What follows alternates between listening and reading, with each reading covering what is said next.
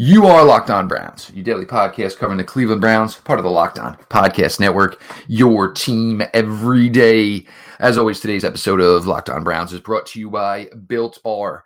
Uh, whether you're headed off to the gym or headed out for the first thing in the morning and don't have time for breakfast, um, great little protein boost to get you going either through a workout or to get your morning started. Go to Built Bar dot com, use the promo code LOCKEDON, get ten dollars off your first box, and set up a nice box of some of their sixteen fantastic flavors. We're going to sit down with Pete Smith here today on Locked On Browns. Um, sorry for, you know, a couple of missed episodes here, guys, just, you know, gathering ourselves up here. And, you know, you know I know everywhere we're trying to integra- integrate, trying to get back into some normalcy, uh, trying to get through that here in the Lloyd house here in New Jersey as well here. Uh, Pete, we got to speak from Joe Woods yesterday, and um, we were thrilled about the hire when it happened. Um, and we kind of speculated for weeks and months that this was going to be the way. And this isn't just a Cleveland Browns thing. This is the way N F L defenses essentially are going to be, you know, moving forward here. Um, you know, whether it's special players like Jamal Adams, Jamal Adams, Derwin James. Basically, what do you want on defense? You want to find the biggest, fastest guys who can hopefully tackle well, and whether or not you're going to, whatever you're going to call them position-wise, you can call them that. But it's going to be more of that. And, you know, Joe Woods talked about the fact that he's going to want to go more with three safeties. He'd want to go more with a, you know, with a dime nickel look here. And it was quite obvious to understand this with what, you know, the moves the, the Cleveland Browns had made in the offseason, and the fact that at the linebacker position, really only the thing that's left on the roster were three second-year players. You know, one of them was an undrafted free agent here. But, you know, and I, I know, you know, and a lot of people just get caught up in what football used to be. But this is trending more, Pete, towards what football is going to be. Um, well, yeah, I mean, the Browns were on that four two five base last year. Uh, it sounds like Joe Woods is going to run a four two five base this year and wants to be able to basically get to the point where, you know, it's a, you know, a lot of four one six with just one linebacker and then three safeties on the field. But he doesn't know when, you know, he's going to be able to get to that point. But he's also not going to give um, it up and say this is what we're going to do week one against Baltimore either. Right. I mean, the thing is, like, everybody's looking at this from the, the spectrum of, well, how do you defend Lamar Jackson? And that's fine. I mean, I, I, I, I, I don't get caught up in that. Again, the Browns were really good against the Ravens last year. I don't expect that to change. It has everything to do with their defensive line. But it just, where are you investing your resources? And the Browns made it pretty clear. Um, it, it's not to say that linebacker doesn't matter. It's just it's not a high priority. So if they can find guys that can play and they can find guys that can can uh, do the job and play well, they're gonna, you know, incorporate them and, you know, find ways to use them. If they can't, then they're gonna go where the money's at or the investment is at. And right now, the investment is in safeties and defensive linemen, you know, beyond corners, and just talked about that, you know, sort of linebacker position. And, you know, that, that's, I don't think that's like random. I don't think they're going to suddenly, you know, decide that, you know, they're going to go out and sign like a ten million dollars linebacker next year. I think they're going to look at the linebacker position as sort of a finishing piece. Not, I, I think it's going to be looked at just like running back. Um, so, From that standpoint, it makes sense. And you listen to Joe Woods, and not unfairly, he doesn't know what he has as a linebacker, like at all. You know, he's talking about cross-training. He's talking about, well, he, he knows they got have it mentally or will have it mentally, but he has no idea what they do physically. That's because he, you know, understandably, that like that's totally reasonable. But that also means he's not likely to sit there banking on it. So I've been saying this. I think re- expectations need to be very low in terms of the linebacker position. It doesn't mean they can't find somebody who can play. Obviously, they spent a third-round pick on uh, Phillips from L S U. Obviously, they they, they have Sione Takitaki. They have Mack Wilson. They they have bodies, and they need to find somebody who can function. And but going forward, uh, I. I that's why I mentioned the Jamal Adams thing. I, I think it's a, a situation that would make a lot of sense for them. Um, but I, I just think that position is going to be far more integral to what they're doing than uh, linebacker. Well, also what it is, and, you know, as far as when he's saying with the, you know, you know, it, it depends on, you know, when we can get this in. And number one, he's not going to, you know, essentially show his hold cards. Um, he'd be stupid to at this point. And number two is nobody's been on the field yet. And, you know, he's going to be working with three safeties. Um, it's going to be difficult to say, you know, how rookies, how quickly they can pick things up this year. You know, Grant Del- Grant Delpit, for, you know, all intents and purposes, you know, came into this, and one of the flaws people didn't have on him was he was a pretty intelligent football player. But, you know, without being on the field, without actually, you know, getting, you know, I mean, we used to joke about the term mental reps. That's all they're getting right now. And it's really, really difficult to do that when you're going from college football, obviously, to the N F L. Um, you've got to work in Carl Joseph. You got to work in Sendejo. Um, whatever the linebacker position is and what it's going to be, Phil should be part of it. Goodson be a part of it. They, them as well. They have, you know, little to no experience with what's going to go on here. Um, you know, Mack Wilson maybe has a slight advantage. I'm sure there's going to be verbiage differences. Um, but, you know, I, you know, hope for, you know, a, a step up for him as far as a coverage player here in U two, which was supposed to be his calling card coming into it. Um, and it shows, though. I mean, you know, you, you look at the depth at the defensive end position, you look at the depth at the defensive tackle position, you look at everything else they've done. This picture was painted. Um, and, you know, for everybody to act like, you know, with some shock and awe about it now, um, just it was really easy to kind of pick up where this was going. Well, yeah, I mean, they obviously, I don't think anyone was surprised when they let go of Kirksey, but Schobert was the one that sort of really signaled it, and you replace Schobert with B J. Goodson, who's making like two point four million dollars a year for the one year he's here. Uh, and, you know, it wasn't a priority. I, I you know, I, I'm uh, would love to find out that I'm wrong on this, but I don't think Isaiah Simmons was ever a serious consideration for them. Um, I, I just don't think that was how they, they, they wanted that position to go. But, you know, when you, you, you don't spend at all uh, at linebacker, but you spend everywhere else um, to add players, and obviously Joe Woods, uh, you know, had some input on Carl Joseph and Andrew Sendejo and Grant Delpit. Like, he chose these guys, whereas he did not choose uh, Joe Schobert as an example. So, I mean, th- th- this is this was the plan. Linebacker is now running back. And again, you get a guy like Nick Chubb, you're going to use him, and he's going to be a huge part of your offense. But are they likely to then keep, uh, you know, Nick Chubb on a, a, a lucrative contract when he comes up in free agency? That seems unlikely. And it sucks, but yeah, I mean, if you're going to look at the writing on the wall, it does kind of seem like the writing is on the wall in that respect here. We're going to get to a little bit more here on Locked On Browns. Jeff Floyd, from uh, Jeff Floyd, your host, Pete Smith from Sports Illustrated. More coming here on your Friday, Locked On Browns. They just taste good. Um, they taste really good. They kind of taste like candy. My kids even like them. Don't even understand them. That it's a protein bar. You can kind of slip one past the goalie there. Real chocolate, amazing flavors. Um, for me, mint chocolate cream is one of my favorite. Almond toffee is another one.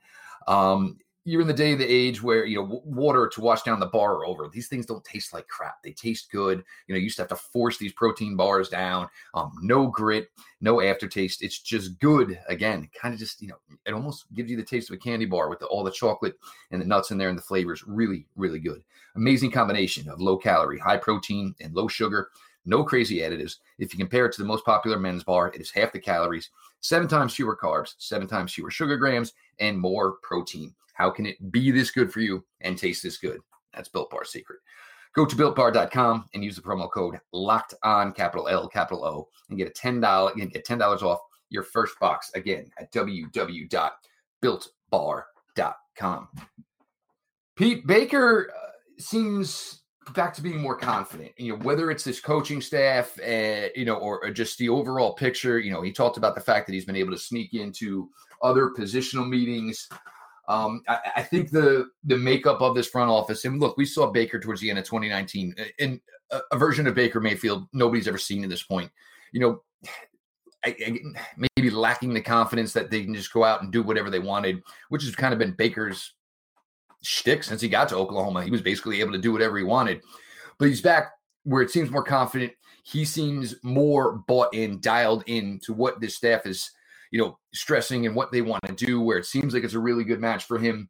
And, you know, more of the shaking off of, you know, the negativity that's, that's been put on him. And, you know, I'm going to go about things my way. I'll be ready. This, this, what we're seeing at Baker Mayfield, you know, these last couple of days here in the limited time, obviously, that we get to see or hear from these athletes, it seems Baker is bought in, and Baker is close to the guy that everybody fell in love with in twenty eighteen. Well, I think he's just more the person he had been. I think last year was far, uh, far from normal for him. Like, there's this sense that he was always like this outspoken, super cocky guy at Oklahoma and, and Texas Tech, and he wasn't. Like, nobody knew who he was until he was a senior. Uh, you know, he had the arrest, but like most people, the whole thing for the whole, you know, for that whole season was people uh, went from undrafted free agent to third round pick to whatever, because they had no idea who he was. And it was because he wasn't doing all these things. He was playing at a premier program that was consistently one of the best teams in the country. And he felt like a surprise because he wasn't uh, talking and all these other things. And, you know, he's always taken his medicine, despite the fact that he never, it's it's always treated like he doesn't. So I think this is more, and the, you know, the moving in silence, whatever. Um, but that's more true to who he's been. So I know we're going to get, you know, a bunch of people, well, he's way more mature now, and, and maybe that's part of it. But it, I think this is really more along the lines of who he's been, as opposed to like some huge, you know, change in his, in, in his makeup and his personality. I just think last year was such an unusual deal. And then, you know, he is last year off season. Uh, and again, this is not a criticism of the institution of marriage, but he got married. He had the national ad campaign. He got, sort of got to enjoy himself a little bit, having had, you know, the best year of his football life, really. Um, and, and, and the adoration that came with it. And then this, obviously he had the, the year he didn't want to have and all these things that went poorly. And then he's been forced to just sort of sit there and, you know, ruminate on it and focus on himself and, and, and think about who he wants to be in the N F L and all the things that, you know, he wants to improve and the, that stuff. So while I'm sure there's some level of uh, self-evaluation and, and reverence and all these things that maybe there's a maturity aspect, I really do think this is more along the lines of the guy that he all, that he largely has been, and why he's been so successful is because he does have a good sense of who he is and what he wants to do. Now, you know, it, he, you know, when you get into things like, you know, telling people you're not talking to the media and what stuff, I mean, that sort of makes it look a little hollow, but again, whatever. The, the, the result is what people want. So I'm not going to get too caught up with it, but I think it's more a, a return to his true form as opposed to just, you know, suddenly he's matured. Um, I think you're making a great point of the player he always was, but, you know, the thing is, is, you know, you carry along, you know, who you are, and it's really easy to stay who you are when things are great. And obviously, you know, his time at Oklahoma and even Texas Tech, I mean, the only, you know, knock for a long time that Baker had was his size. Uh, you know, left Texas Tech, went to Oklahoma, basically told you, I am going to come here and play. I'm going to come here and be your quarterback. Um, and obviously everything at Oklahoma went extremely well. You come into an oh and sixteen situation as a rookie, and you take that team to seven wins. And now all of a sudden, boom, you know, you're, you know, the dar- one of the darlings of the N F L, obviously the darling of the city. twenty nineteen starts going south. And, you know, where are you normally going to point the finger? You're going to point the finger at the quarterback. So for the first time in twenty nineteen, you know, for maybe even Baker's athletic life, he found some, you know, felt some adversity and, you know, felt some difficult times, and things didn't come as easy. And this isn't a knock saying he's never not worked hard. Um, but, you know, sometimes, you know, the other teams were zigging, essentially while the Browns were zagging, they were ahead of them. Um, you know, you had a coaching staff that didn't have everybody in the best place to succeed. The amount of weapons that were taken away from him in twenty nineteen that he was comfortable with, you know, certainly wouldn't have, you know, certainly would have affected any quarterback who's ever played the game. I think now where it's, you know, there's more of the confidence, and there's more of the confidence of, well, you know, I should have David. I should have Rashard Higgins, guys that I'm comfortable with, to go along with, you know, potential huge, huge production guys in Jarvis Landry. Um, obviously with Odell Beckham, you bring in Austin Hooper, who gives him, you know, in Oklahoma, you know, he fed, he ate well with these big tight ends. You know, we talked all the time and people kidded us about Fells. Fells was big for him. Whenever you needed Fells, Fells was there, got it done. So you've got this body guy, Austin Hooper, you know, similar to Mark Andrews, who we had a lot of success with here, uh, had a lot of success with at Oklahoma. Um, he's going to get a full year of Kareem to aid him in the passing game for whichever way he wants to do that. Obviously, you've got Nick. We all understand the importance of that and the significance of what Nick can bring to this offense as far as balance. But it's put him in a position here, Pete, where he can go, he can, whatever, wherever the confidence took a hit in twenty nineteen, it, it's now coming back. You know, he's he's got to look at, you know, skill-wise, and now even an offensive line where he's going to have a lot more confidence, obviously, you know, a, a heavy investment in a right tackle. A heavy investment into a left tackle here. It's put him in a position here where even if he was had any doubts or any concerns about what he could actually do on the field, it should be a race now. And Baker likes putting it all on himself. And now he feels more com- comfortable in a position where he can go back and put it on himself. Yeah, I think, you know, and again, this is, uh, it's, he's never been the guy who likes excuses, but he, he, he did go out of his way to sort of eliminate any excuses. Like, he was asked, you know, about, you know, the fact he's had three head coaches, you know, he's learning another new offense, and he basically, you know, looked at it and said, no, you know, I'm more than capable of doing this. You, you know, it's on me to, to be good, or talking about how he needs to be, uh, the question of him being entering year three or whatever, and the pressure that comes with that, and, and basically saying, look, if I play well and we win, it'll take care of itself, uh, which is all true. I mean, it, it, I, I give him credit for being able to sort of simplify it. Don't make it more than it is. You don't, you know, you don't have to be seventeen different things. You just have to be the one thing. You have to be a quarterback who can help your team win games. And, and that's probably part of why he is taking the approach that he has, is sort of embracing the notion that if he says something and it, you know, it, it gets, you know, broadcast, like, you know, arguing with Cowherd, for example, like it, it's not just him at this point. And, and obviously on some level it was never just him, but I think, Um, he always sort of took it that way. Well, it's, you know, it's just me. And now, especially when you add Jedrick Wills, especially when you add Jack Conklin and Austin Hooper, and, and, and you bring back Rashard Higgins, and you have all these players that are set up, and the whole thing is you've got to make this work, that I think it's being cognizant of the fact that anything he says is for, you know, that side of the ball, that whole football team, and sort of being the, I don't want to say politician, because I don't think that's the way he is, but just being that, that true representative of what he needs to be as a, a, a quarterback and a leader.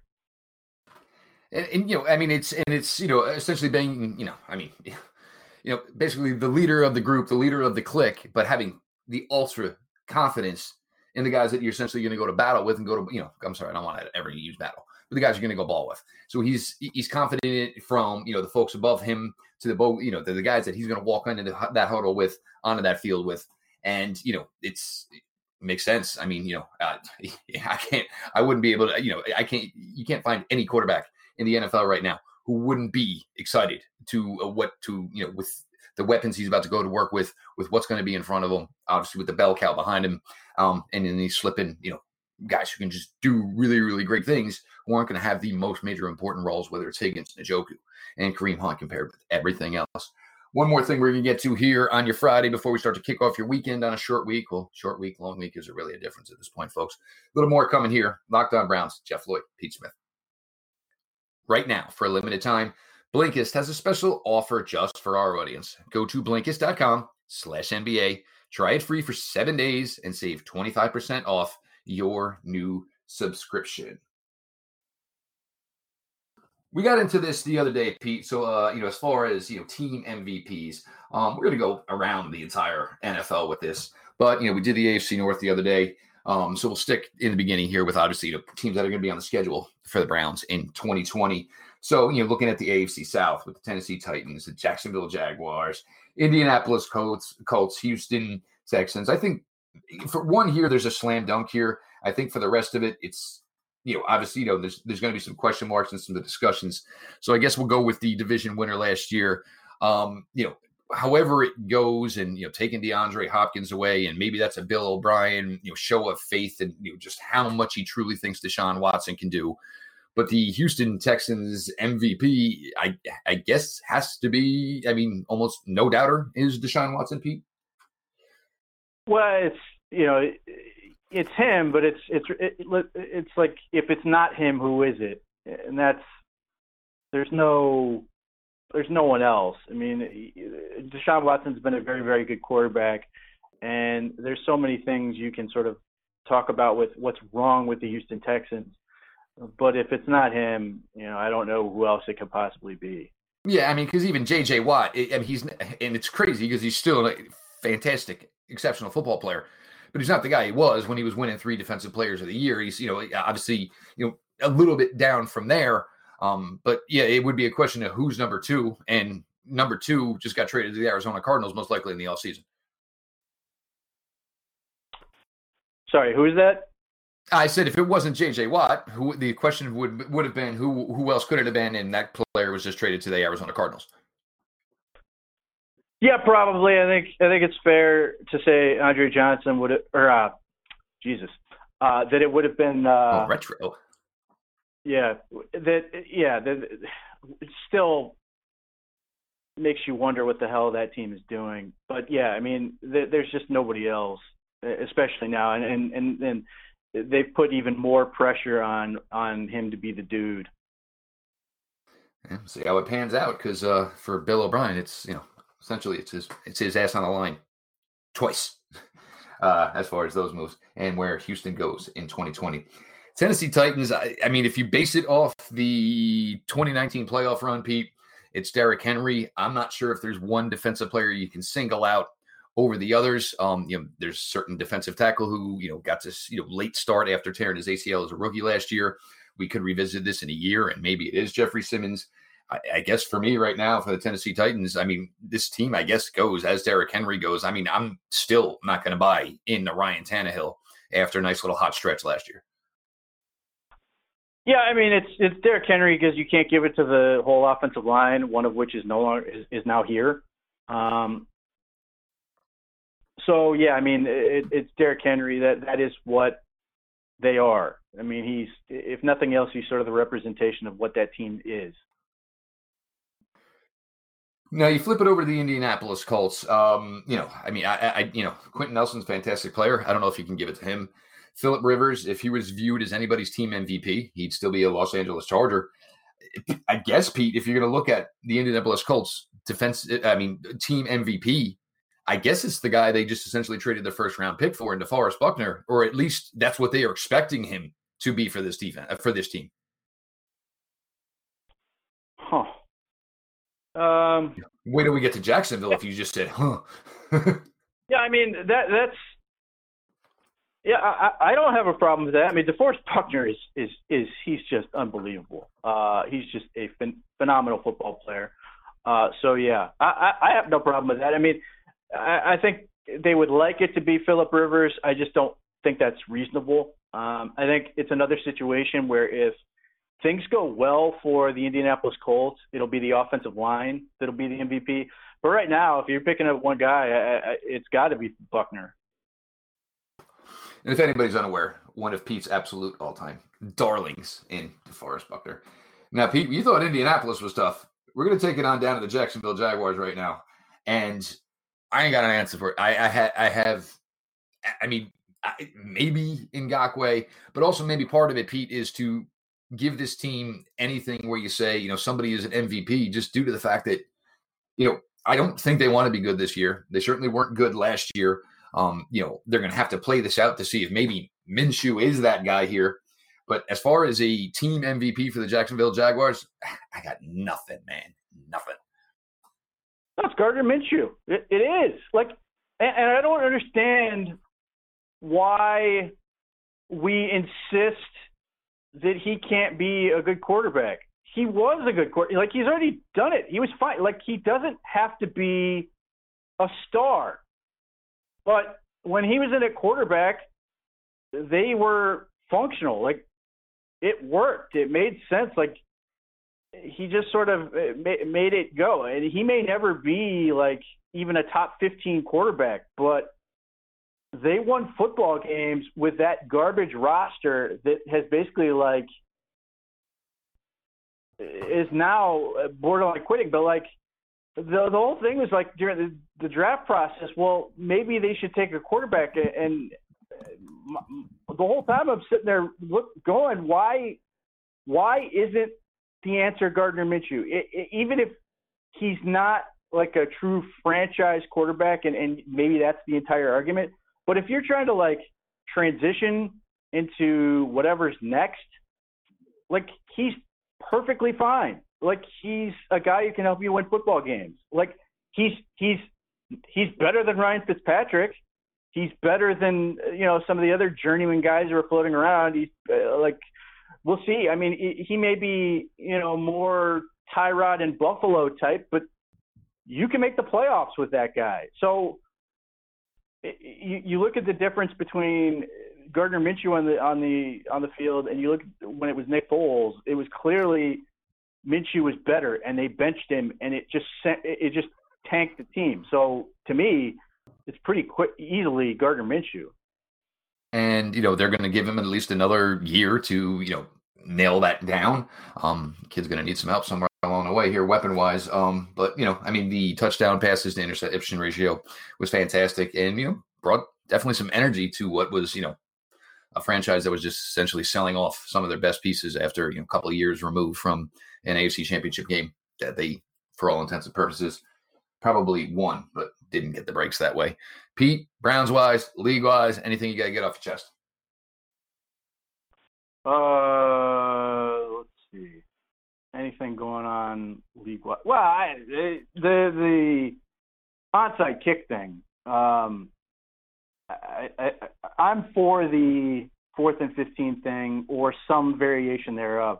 They've made it so uh, the onside kick is a, a, just a sham at this point. Um, so don't do it. Like, let's not pretend it's it's a viable way to come back at the end of the game. So if it's not that, what what does it then become? And to me, if you're asking me what would I rather have, a, a, a kicker try to get the right bounce to try to make this play happen, as exciting as it might be, or the ball in the hands of the quarterback trying to make a play, I, I, I'd rather see it in the ball in the hands of the quarterback. If if the Browns are, you know, down by four against the Steelers, and they and, and, and they they you know after scoring a touchdown and, and they need to get the ball back, do I want to see if Jamie Gillen or Austin uh, Seibert can can bounce the ball right, or do I want to put the ball in the hands of Baker Mayfield fourth and fifteen? What is more fun for me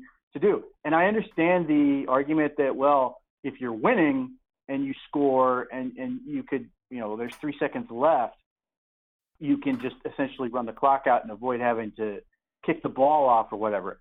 I, I think that the answer to that is simply making it untimed down um, for that play, so you avoid that. So they have to actually run a play.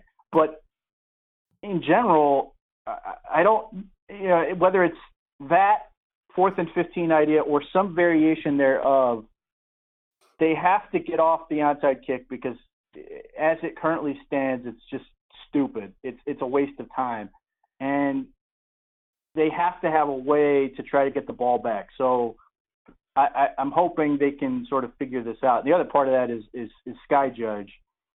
I understand they're trying to enhance the amount that the guy in the booth can do, but they've just got to get to a point where they can they can just simply have what college has, which is a guy constantly in there, what the X F L had, what the A A F had there, and somebody on a screen who can correct things. And and uh, Albert Breer did a pretty good job of finding out some interesting things with that uh, for his uh, for his column uh, yesterday.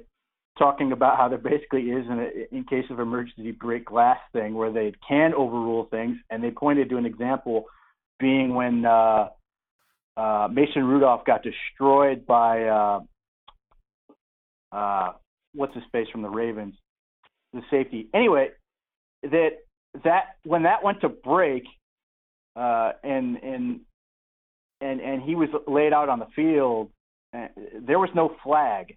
When they came back from the break, there was a flag because it came from upstairs that told them this was a, you know, this was an awful, awful hit. It's got to be a penalty, and they fixed it. So, you know, it, it, whether they want to call it sky judge or something else, they have to get to that point where they can get that stuff right. Um, yeah, I mean, it essentially, it was almost attempted manslaughter by Earl Thomas. So there was that to it.